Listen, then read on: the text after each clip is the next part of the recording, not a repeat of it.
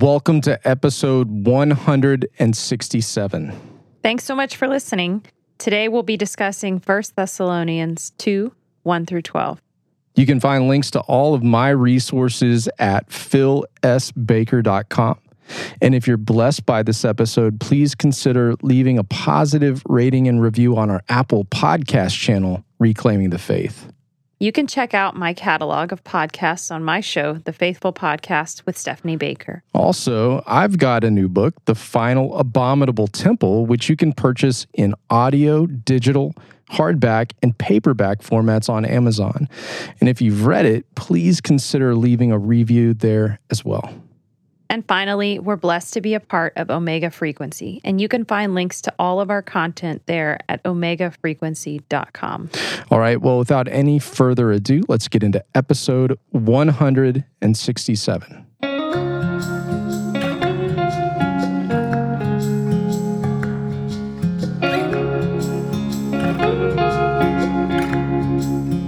All right, Steph, into chapter two of First Thessalonians. Yep.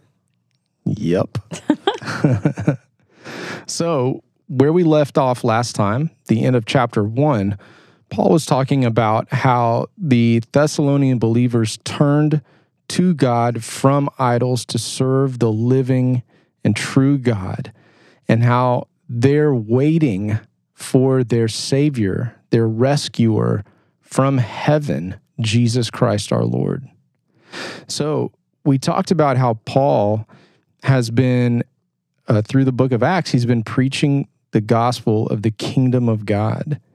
And he writes in Philippians chapter 3 that our citizenship is in heaven, from whom we wait a Savior, Jesus Christ, who will transform our bodies to look like his bodies when he returns.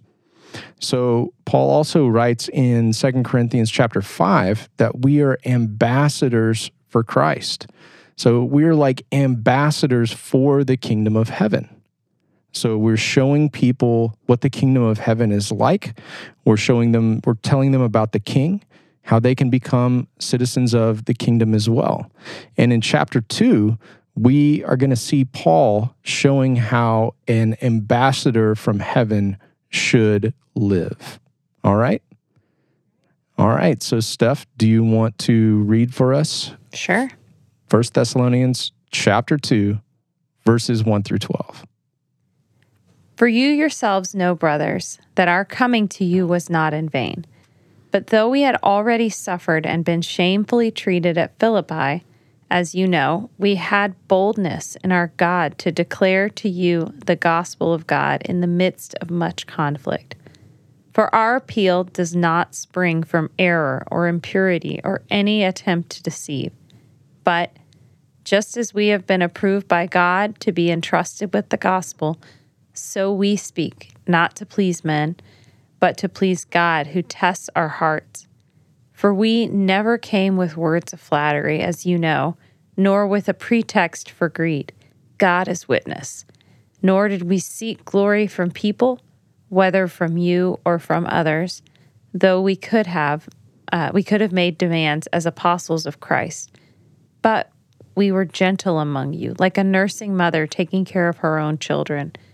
So, being affectionately desirous of you, we were ready to share with you not only the gospel of God, but also ourselves, because you had become very dear to us. For you remember, brothers, our labor and toil. We worked night and day that we might not be a burden to any of you while we were while we proclaimed to you the gospel of God. You are witnesses, and God also, how holy and righteous and blameless was our conduct toward you believers. For you know how, like a father with his children, we exhorted each one of you and encouraged you and charged you to walk in a manner worthy of God, who calls you into his own kingdom and glory. All right. So, Paul begins this chapter by reminding the Thessalonians about his struggle with Silas and Timothy and Luke in Philippi. And he talks about how they were shamefully treated. And this word hubrizo means like deliberately and spitefully injured. And you remember how Paul and Silas they cast a demon out of a, a girl who was a slave. And that made her pimps basically very angry. They got the city officials together, and the city officials had Paul beaten and Silas beaten and then like with rods and then thrown into the stocks, right? Now, this was illegal to be done to both Paul and Silas because they were Roman citizens. They had their diptych, which is basically their citizenship card, with them. Uh, it was a document that all Roman citizens would carry around, is super prized possession, you know. And they did not flash that. Did they didn't show it. Now, why were they allowed to be shamefully beaten? Because they or sorry, why did they why did they get shamefully beaten? It's because they allowed it. Why would they allow it? Probably they're listening to the Holy Spirit. Direct them to not use the rights that they had for their own benefit, but instead to put aside their rights for the benefit of someone else, which ended up being that jailer. So it was pretty neat how Paul and Silas were living not like citizens of Rome, but citizens of a greater kingdom whose king was giving them an order to be patient. Yeah. To wait. What are your thoughts? Um, I mean, it's just, I mean, that's part of that could be as an encouragement for those that live places where that's not an option to just flash a citizenship card and get out of consequence. You know, that's going to be, you know, the early Christians, what they're going to endure. So they basically were also showing like we're in this with you. Like we're not, we're going to a, a dangerous place and we're going to, we're not going to let our special treatment um, keep us from the consequences that you guys would endure. Absolutely. And then Paul says that after being so mistreated, they had boldness in our God. We had boldness in our God to speak to you the gospel of God amid much opposition. And we ta- already talked about the opposition that they faced in Thessalonica, but I wanted to highlight this. We had much boldness to speak the gospel to you. If you go through Acts, when you see people filled with the Holy Spirit, one of the main things that you are going to see accompany of that is not necessarily like signs and wonders or miracles, but rather this boldness from the Holy Spirit to declare the truth from God. Boldness to speak God's truth. Now, uh, that usually, as I said, comes from being filled with the Holy Spirit. When Paul talks about um, being filled with the Holy Spirit in Ephesians chapter 5, it means to be under the control of the Holy Spirit. The Holy Spirit is God in spirit form through his believers that's trying to reconcile the world to himself. And so the Holy Spirit is pushing us forward. And people need to hear the word in order to be saved. Faith comes by hearing and hearing the word of God, you know. So, yeah, if we're really praying to be spirit filled Christians, this is something that is like necessarily going to come along with it boldness to speak out, even amidst much opposition. Because, of course, there's going to be opposition, particularly because you're invading the kingdom of darkness. They don't want to lose ground. That kingdom doesn't want to lose ground. It doesn't want to lose members, all of that, right? Yeah. So let's go on to verse three. It says, For our exhortation does not come from error or impurity but by or by way of deceit. Now, this word exhortation is paraklesis, which is a form of parakaleo. Maybe you remember Jesus in John 14 saying, you know, if I go away, the helper will come to you. The spirit of truth, that word helper or advocate is parakaleo. Yeah, it's kind of like a lawyer, right? Yeah, a defense attorney who is not just going to act like everything's fine, but is also going to be exhorting a person to live rightly, especially if that person has gotten in trouble. You have to stop that. Like if you listen to me, it's going to work out. but you have to do what I'm saying and you got to stop doing the thing that got you arrested, that kind of a thing. Yeah. Now, his exhortation did not come with first error, which is plane. And that means to depart from what God says is true. Now, I mean, we see people today that maybe they mean well, but they're just speaking error. Paul's saying, I didn't get this wrong. I did not get this wrong. This is right.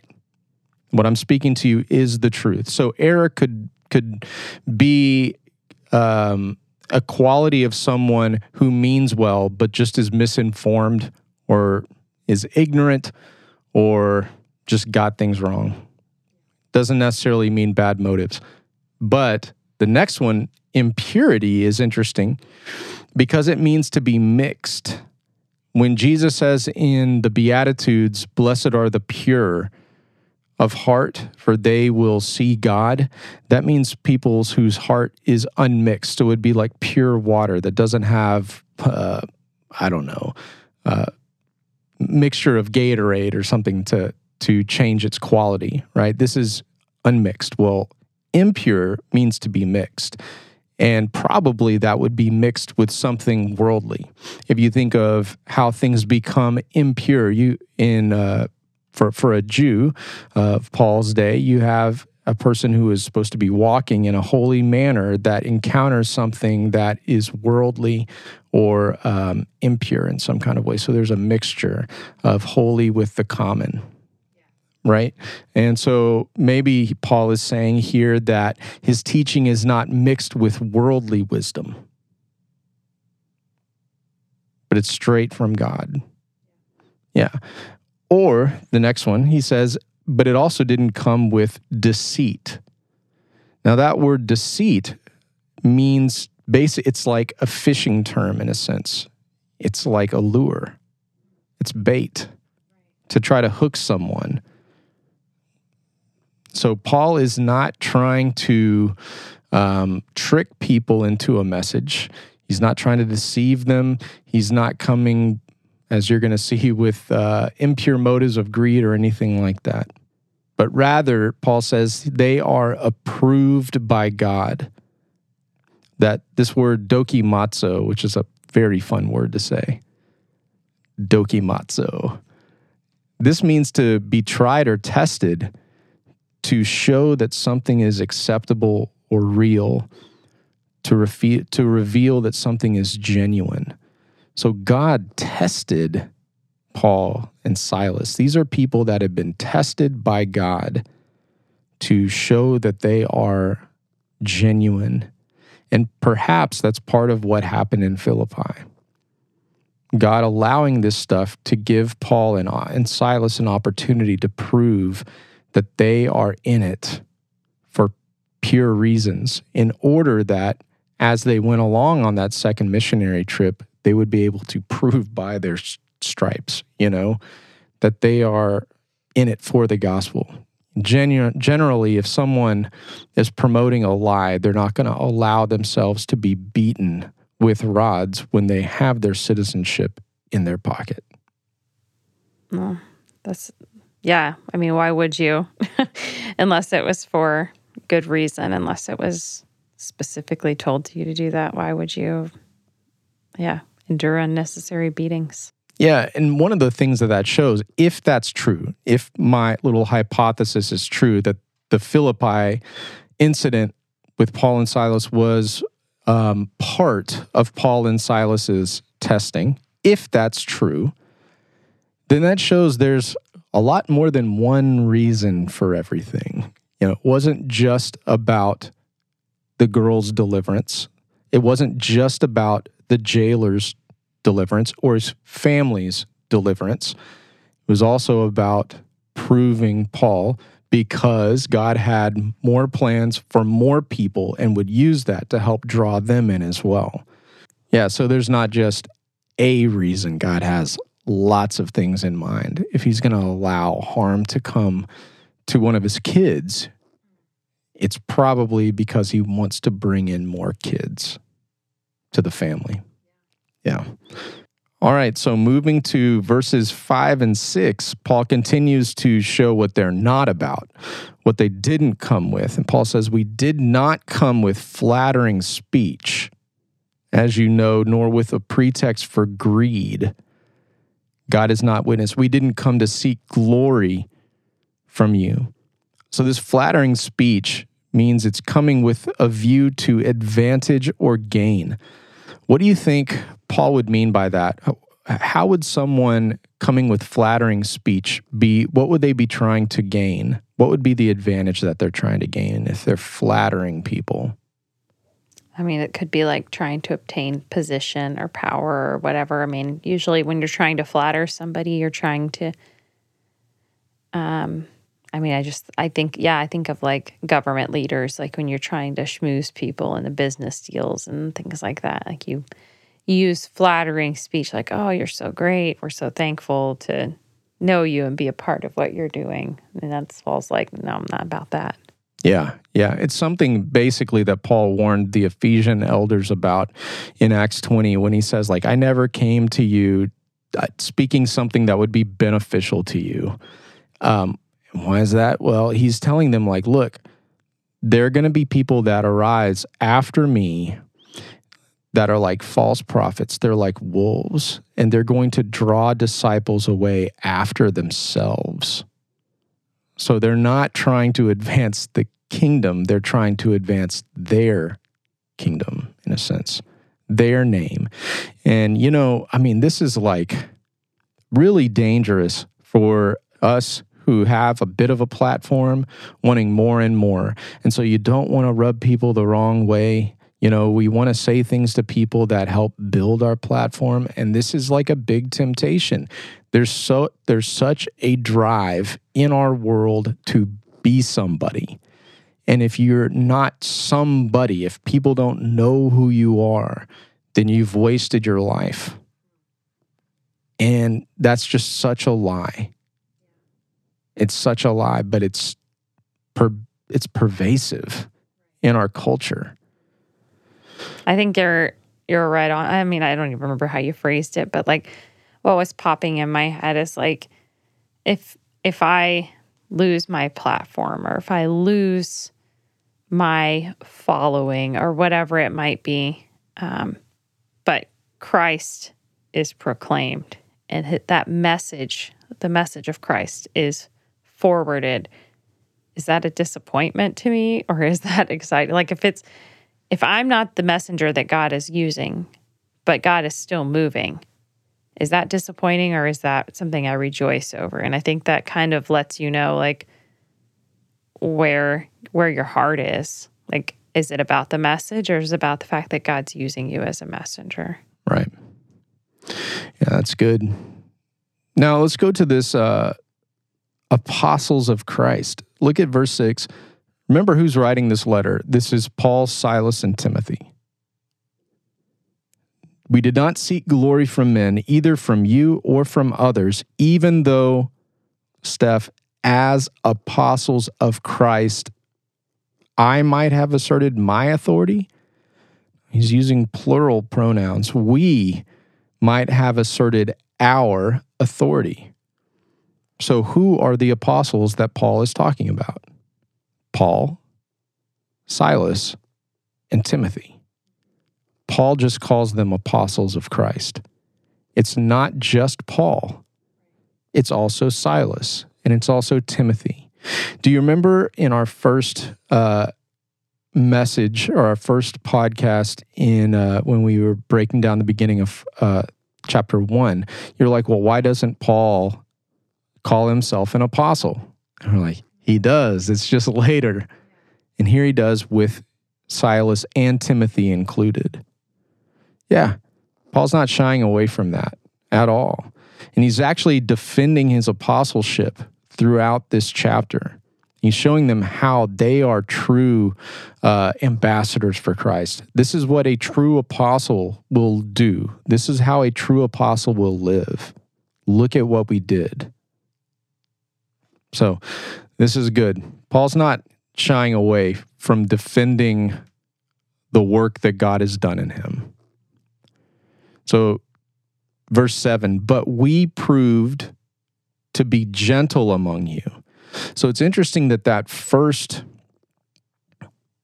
um, antonym basically to the previous several descriptives of um, false apostles you could say or maybe uh, not genuine apostles is gentle. It's an interesting term. Maybe this idea of meekness as well.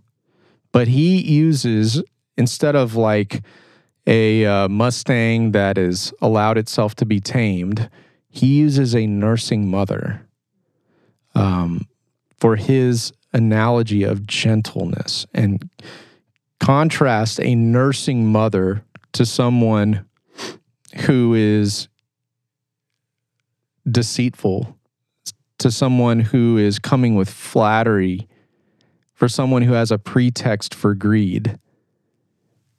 Yeah, I think it's it's a really beautiful analogy, like the nursing mother kind of thing, because it's it's an incredibly selfless thing when you know a mother feeds her baby in that way. I mean, obviously, I'm not trying to say make any kind of statements about that, but the just the act of the fact that it is it's not a task that you can hand off. You're you're engaged and it is um yeah, it's giving literally of yourself. It it requires you to you know, eat differently and sleep differently and all these things so that you can care for your child and it's just, you know, an act of selfless love. Yeah, absolutely. They're not coming to receive, they're coming to give and they're not guarding themselves. Like a nursing mother is making herself very vulnerable. And Paul and Silas and Timothy made themselves very vulnerable to the people. He says, like, having so fond an affection for you, we were well pleased to impart to you not only the gospel of God, but also our own lives. He says, You were called brethren. This is verse 9, our labor and our hardship how we worked night and day so as to not be a burden to any of you.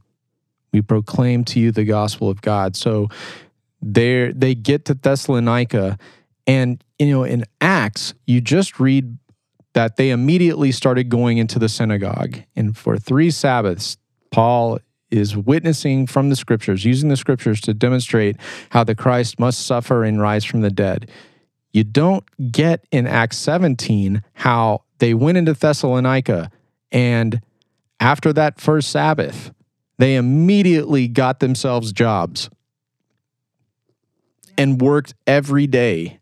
Obviously, other than like Saturday, most likely, but they're they immediately get to work so that they're not having to take from the people that they're witnessing to. Know, if the people want to give them stuff, like um, the Philippians gave to Paul while he was in Thessalonica, according to Philippians 4. But I believe it's 4. But, um, and, and Paul received it, but he wasn't coming there for that. And he did his absolute best to not have to take and to show them uh, what a true good citizen of heaven does, just like Jesus was working, you know, like he's He's out there laboring for people. We're going to do that as well. And I think that's one of the big blessings as well from um, a monetary standpoint of being bi- bivocational or having a quote unquote real job and having the ministry on the side is that you're not as tempted by money. Because if the people who you're preaching to are the ones who write your checks and are helping you get out of seminary debt, there's a lot of temptation to tell those people what they want. And then that's pre- preaching a lot of times out of air, It's preaching out of mixture. It's preaching as a, out of a pretext for greed. All that stuff starts creeping in very easily. Yeah, I think that's a temptation for a lot of people. I mean, that's obviously there's plenty of people that are paid by churches or whatever that don't hold back from what God is teaching. It's just are telling them to teach, but it's just it can be a temptation Mm-hmm. and it and it can shape things and it can cause you to um yeah to to not be fully honest with the message that God wants you to proclaim. Yeah, absolutely. Absolutely. Now, one of the um, phrases that you see twice in verses 8 and 9, and you also saw in verse 2, is the gospel of God. He says three times in chapter 2 that he and Silas and Timothy were preaching to the people the gospel of God. Now, that phrase is found at the very beginning of Mark's gospel. Mark, as we know, was a traveling companion of Paul. Now, tradition tells us that Mark got his gospel from Peter, and i I believe that he did, but I also believe that they're preaching the same message everywhere. And so, how does Mark define the gospel of God? Was the very beginning in Mark 1:14. Now, after John, that's John the Baptist, had been taken into custody, Jesus came into Galilee preaching the gospel of God and saying, The time is fulfilled and the kingdom of God is at hand. Repent and believe in the gospel. Now, at that time, Jesus was not teaching about his uh, suffering, death, and resurrection. That came later in Mark. But we still have Mark calling this the gospel of God. Now, Paul uses this phrase at the very beginning of Romans, the gospel of God. And then we get a little bit more of a definition of it. And this is in Romans chapter 1. I don't know if uh, you wouldn't mind pulling it up.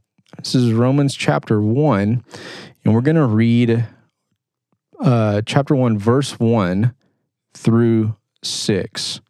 So you're going to get lots of different aspects of the gospel of God. Paul, a servant of Christ Jesus, called to be an apostle, set apart for the gospel of God, which he promised beforehand through his prophets in the Holy Scriptures concerning his Son, who was descended from David, according to the flesh, and was declared to be the Son of God in power according to the Spirit of holiness by his resurrection from the dead, Jesus Christ our Lord, through whom we have received grace and apostleship to bring about the obedience of faith for the sake of his name among all the nations, including you who are called to belong to Christ, to Jesus Christ. You said through six, right? Uh, sorry, through 7. To all those in Rome who are loved by God and called to be saints. Awesome. Right there. Called to be saints. So you got a lot of aspects of the gospel of God here. He Got says a lot of lack of ending of sentences there. Yeah. Yeah. Paul, Paul loves a run on. he likes to ramble a bit. Yeah. Yeah, he's not concerned about grammar so much. the genius that he is. But he talks about how the gospel shows that the prophets declared beforehand that God's son would be born a descendant of David. So that is in the kingly line. So you're going to have the Messiah being a king, royal line of David. All right.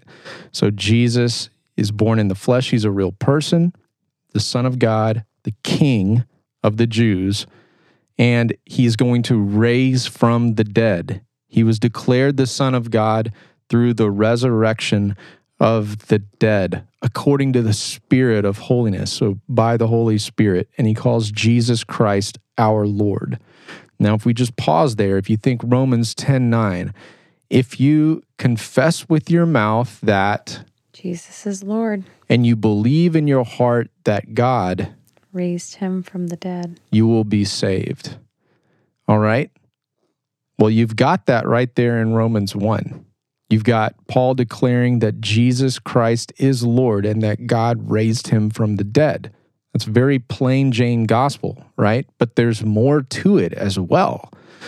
Because you have this gospel of God in Mark saying the time is here. The kingdom of God is at hand. Okay?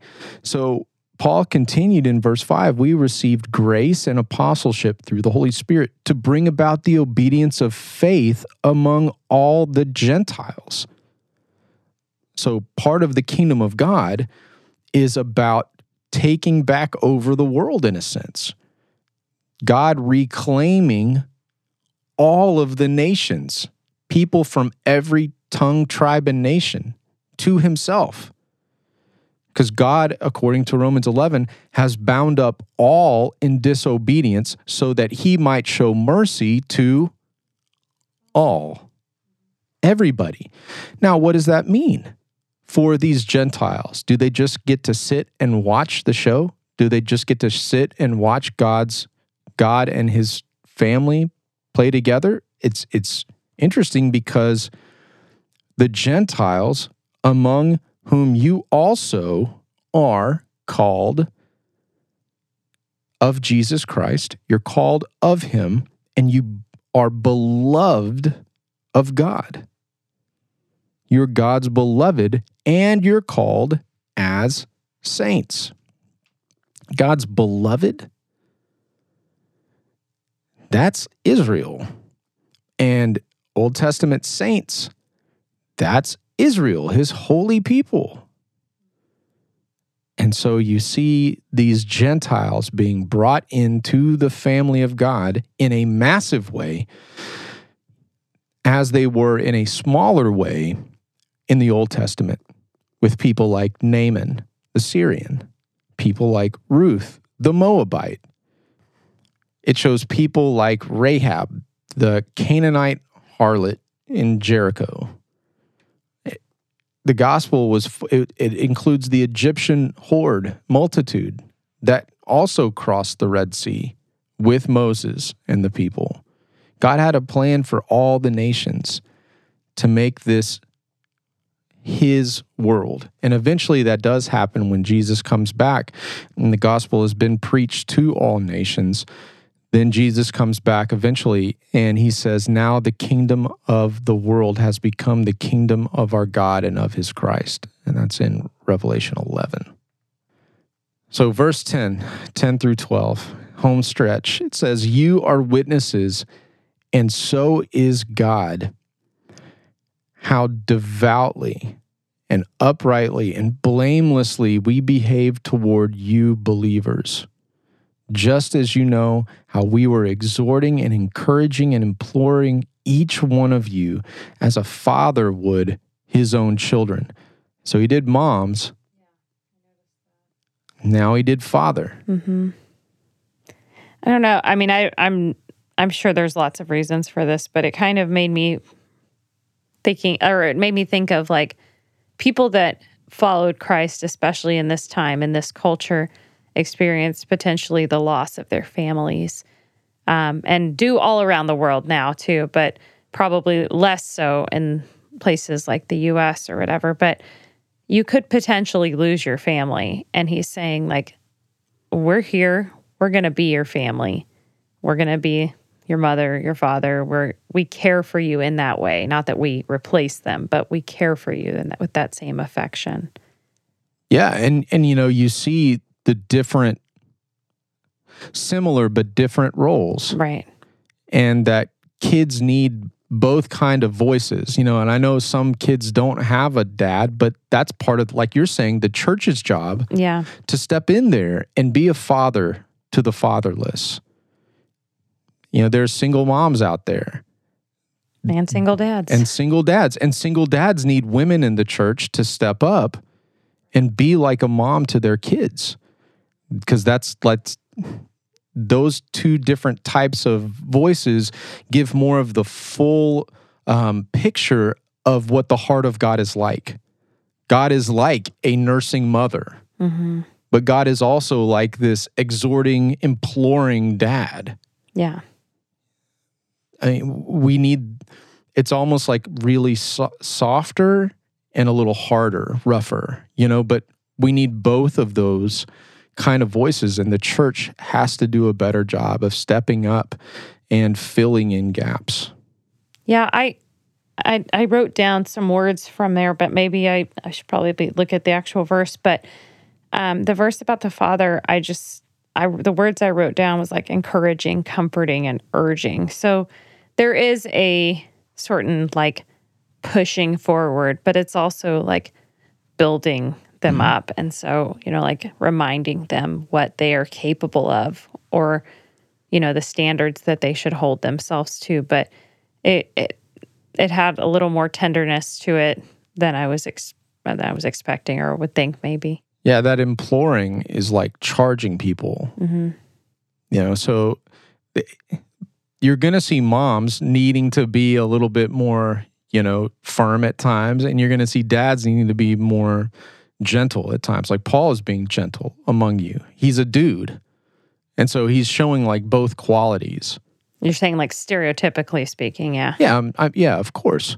Of course, because our personalities just because of genetics lean more, you know, toward that that way. There's men, you know, and women. And we need to have softness and tenderness, but we kind of lean certain ways in a stereotypical manner. And that's good. That's fine because they both are aspects of who God is. God made us in his image, male and female. He made us both reflect the goodness and glory of God, and both are necessary in a you know in in the family of God. So what do you think that might look like to be like a mother or father to somebody who doesn't have?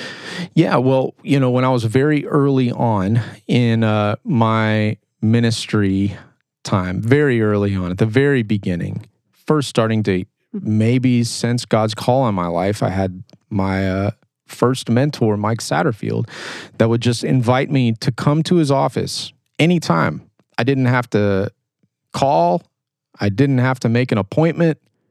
It's just come on. And I'd just show up and he'd be like, hey, man, I'm going to take a trip to go speak at a church tomorrow. You want to come? And I, oh, okay. And he'd just take me along on trips. He showed me how to read the Bible. He showed me how to pray. Like he was just, he was being, it, it was all, it's kind of like an older brother, but it was kind of like a dad as well. You know, he wasn't saying, I'm your dad now. He just kind of took on that, that role in many respects. And I approached it that way. Mm-hmm. So that, that would be one way. Yeah. That's good. Yeah, I was thinking of like when I was in nursing school in Philly and I didn't have any family, didn't have any friends really at first. Um, just, just living in this city kind of by myself and found a church and I started going there and met a lady at an event and she seemed nice and then invi- she invited me over to her house and it just sort of transformed into this thing where um, it became a almost every weekend I was staying the night with them before we'd go to church on Sunday mornings and became like a part of the family and I was not sitting lonely and by, by myself in my apartment anymore on the weekends. Yeah, and what you're what you are uh, relaying and what I was relaying, it's part of what Paul said. Like we didn't just impart God's word to you; we imparted our very selves, our very lives, yeah, to you made ourselves vulnerable to you. That's what they did. They were being like, your lady was being like a mom to you, and my guy was being like a dad to me, you know, bringing us in, holding us close in a sense, and spurring us on, challenging us at times. So, one of the things that Paul would encourage, exhort, and implore each one of the Thessalonians to do is to walk in a manner worthy of the God who calls you into his own kingdom and glory. Now, walk in a manner worthy of it. That has a very similar ring to Philippians 1, where Paul says to conduct yourselves in a manner worthy of the gospel of Christ conduct yourselves. We talked about how Paul is using the word citizen as a verb. Citizen yourself. Be a citizen of heaven here. Show people what that's like. And that word worthy worthy of the gospel of God or worthily is suitable. It's it matches an actual value. So it would be like if you're going to play basketball for Duke, you got to play in a manner worthy of Duke. That means like you have to reflect the standards of this program. You're not going to be a slacker. You got to be a hard worker. You have to be willing to dive on the floor for loose balls. You have to be able to and be all about the little things, the hard things, the difficult things, right? So if you're going to play in a manner worthy of Duke, then you can't just loaf. You can't be selfish. You have to be about the team. Similarly, if you're going to match the kingdom of God, if you're going to live in a manner worthy of God, first you need to know what the kingdom of God is like. Right. So you you need to know what the standard is. And if you've never seen it lived, then you have no idea what that even looks like. So Yeah. Now we know that the Thessalonians did walk in a manner worthy of the gospel because Paul says everywhere we go, remember chapter 1, we hear about you guys. right. We hear this amazing report that you are living out the kingdom of God. So they're doing a good job, but what about us? What is the standard? How do we know what the values of the kingdom of God look like? I mean, you study study Jesus first and foremost. Yeah, yeah, that's right. So why don't we close this with the Beatitudes? Steph, can you pull up Matthew chapter 5? Now, this is Jesus going around the Galilee, preaching, proclaiming the gospel of the kingdom of heaven. Okay? So we're going to read Matthew 5, verses 3 through 12. This is how we walk in a manner worthy of the gospel of God. Blessed are the poor in spirit, for theirs is the kingdom of heaven. Blessed are those who mourn, for they shall be comforted. Blessed are the meek, for they shall inherit the earth. Blessed are those who hunger and thirst for righteousness, for they shall be satisfied. Blessed are the merciful, for they shall receive mercy. Blessed are the pure in heart, for they shall see God. Blessed are the peacemakers, for they shall be called sons of God. Blessed are those who are persecuted for righteousness' sake, for theirs is the kingdom of heaven. Blessed are you when others revile you and persecute you and utter all kinds of evil against you falsely on my account. Rejoice and be glad, for your reward is great in heaven, for so they persecuted the prophets who were before you. Just when I catch my breath, a fire starts afresh. Soon as I lay my head, the sun comes up again. But in the valley of the shadow, you there. And when my heart grows faint, in faith I'll take your hand.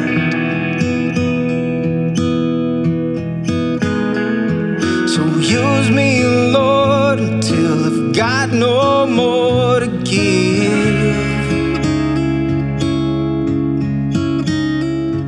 But oh my Lord, it's like I've got no more to give.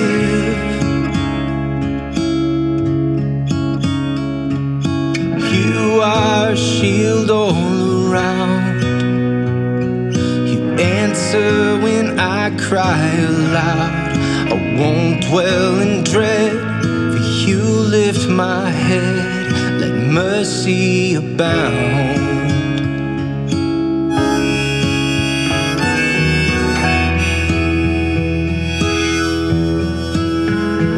My own flesh and blood, a covenant betrayed. How long must my heart have sorrow